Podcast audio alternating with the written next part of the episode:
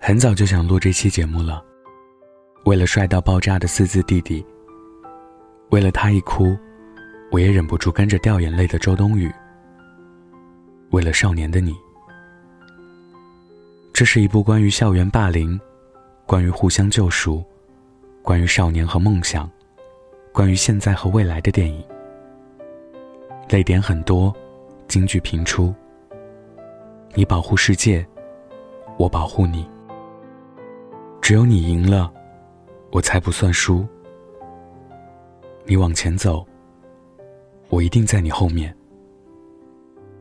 你和我不会，但他们会。他们是少年，但最最打动我的，是陈念问小北：为什么打架？为什么过这样的日子？小北沉默片刻，回答说。你太干净了，你不会懂的。当时，他手上拿着陈念的课本，视线停留在了陈念在书上写下的一句名言：“我们生活在阴沟里，但依然有人仰望星空。”电影里的小北和陈念，都是生活在阴沟里的人。被妈妈视为自己再嫁累赘的小北。从十三岁起，就开始自己一个人打拼，过的是刀口舔血的生活，干的是不入流的工作。他的人生，似乎一眼就望到头。成绩优异，却饱受校园霸凌的陈念，有一个欠债不还，靠着卖三无面膜赚钱的妈。被打，被捉弄，被拍侮辱视频。他如果没那么坚强的话，或许就是下一个跳楼自杀的胡小蝶。但就是这样两个身在黑暗中的人，都咬着牙不服输的选择了奔向光明，都拼了命的保护自己的光，为了脱离泥沼。小北打架，但不偷不抢，甚至会因为别人逼迫小孩偷窃，而大打出手。陈念身处校园暴力，不做施暴者，也不做冷漠的旁观者，会为死去的胡小蝶盖上校服，给她最后的尊严。小北说：“这个世界上，只有两种选择，不是被人欺负，就是欺负别人。但其实，他们都在彼此温暖和救赎的过程中，努力的成为第三种人。”有阴影的地方，必定有光。光照进来的方向，叫做希望。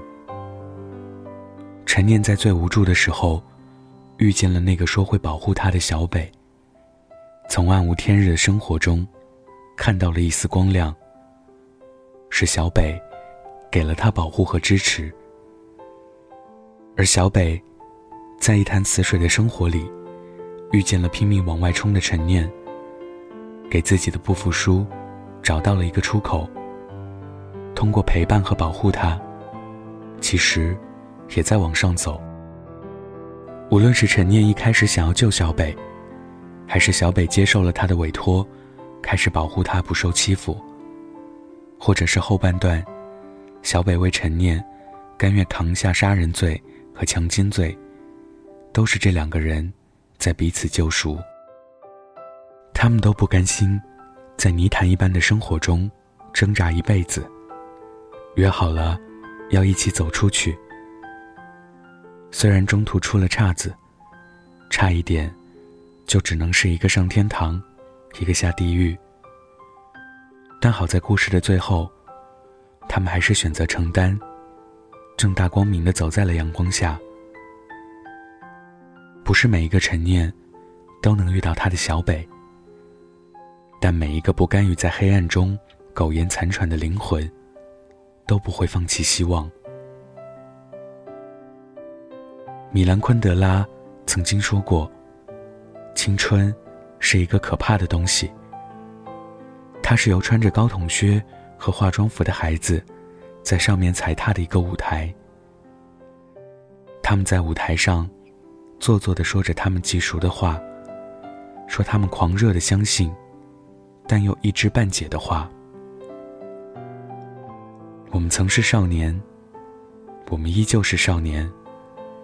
少年的肩膀，应该担起草长莺飞和清风明月，应该不惧一切，坚定向前。应该撕破一切阴霾，去呼吸最干净的空气，去拥有最美好的未来。身在景宇，心向星光。生活不止眼前的苟且，还有诗和远方的田野。你赤手空拳来到人世间，为找到那片海，不管一切。无论是过去、现在。还是未来，其实我们大部分人都面临着无数的苦难和挣扎。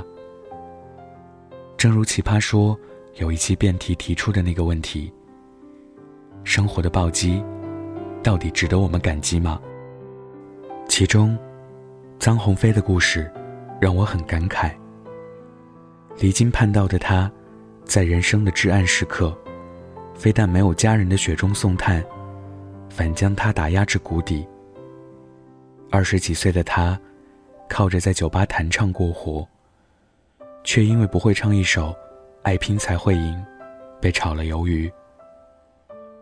大雪纷飞的冬天，他全身上下只剩下五十块钱，不知道明天会是怎样，不知道未来究竟在何方。但是他走过来了，熬过来了。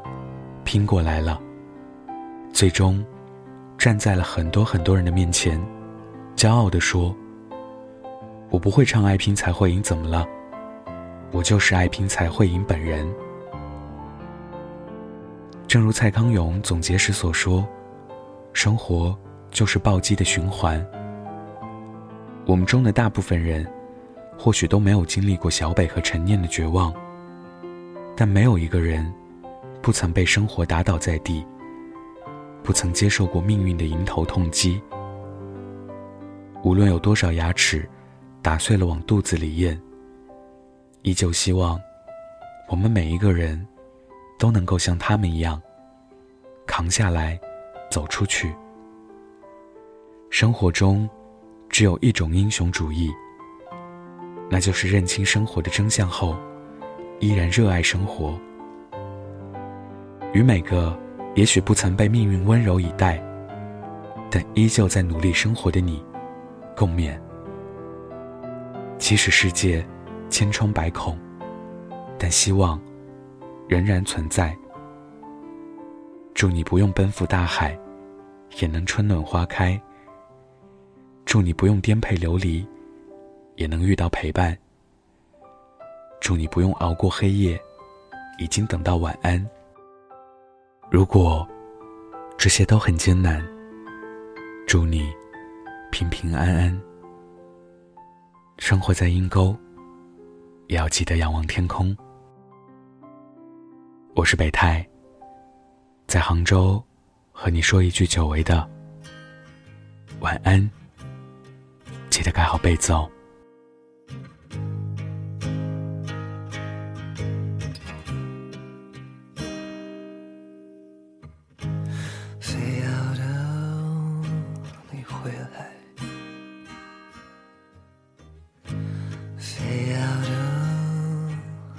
出现，才敢坐下来，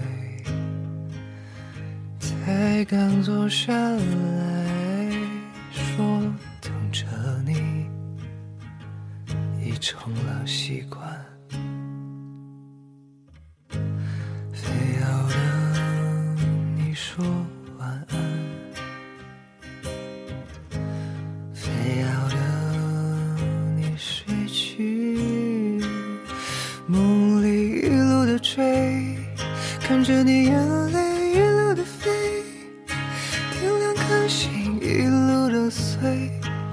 是凄美的音乐，在没过多久就看说我喜欢，是不是太过草率，没人能明白，只是发现心中期待，何必大声说出来，没有一首。只一瞬，就到我。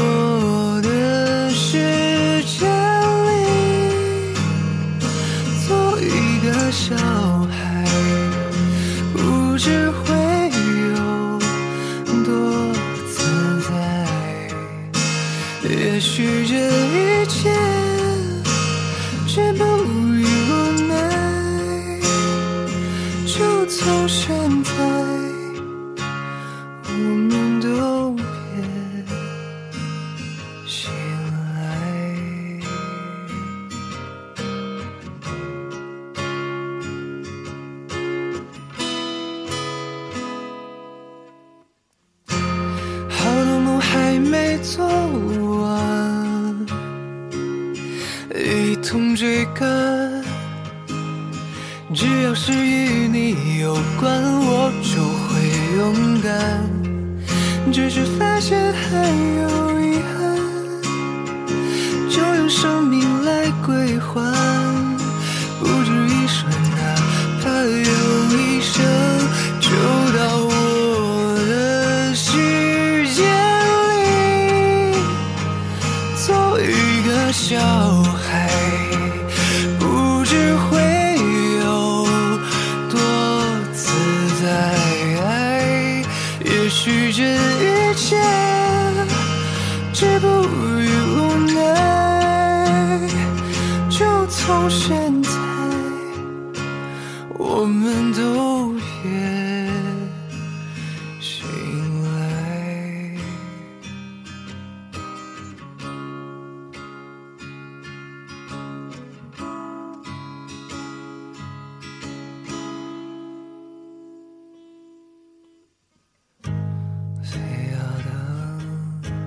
笑起来。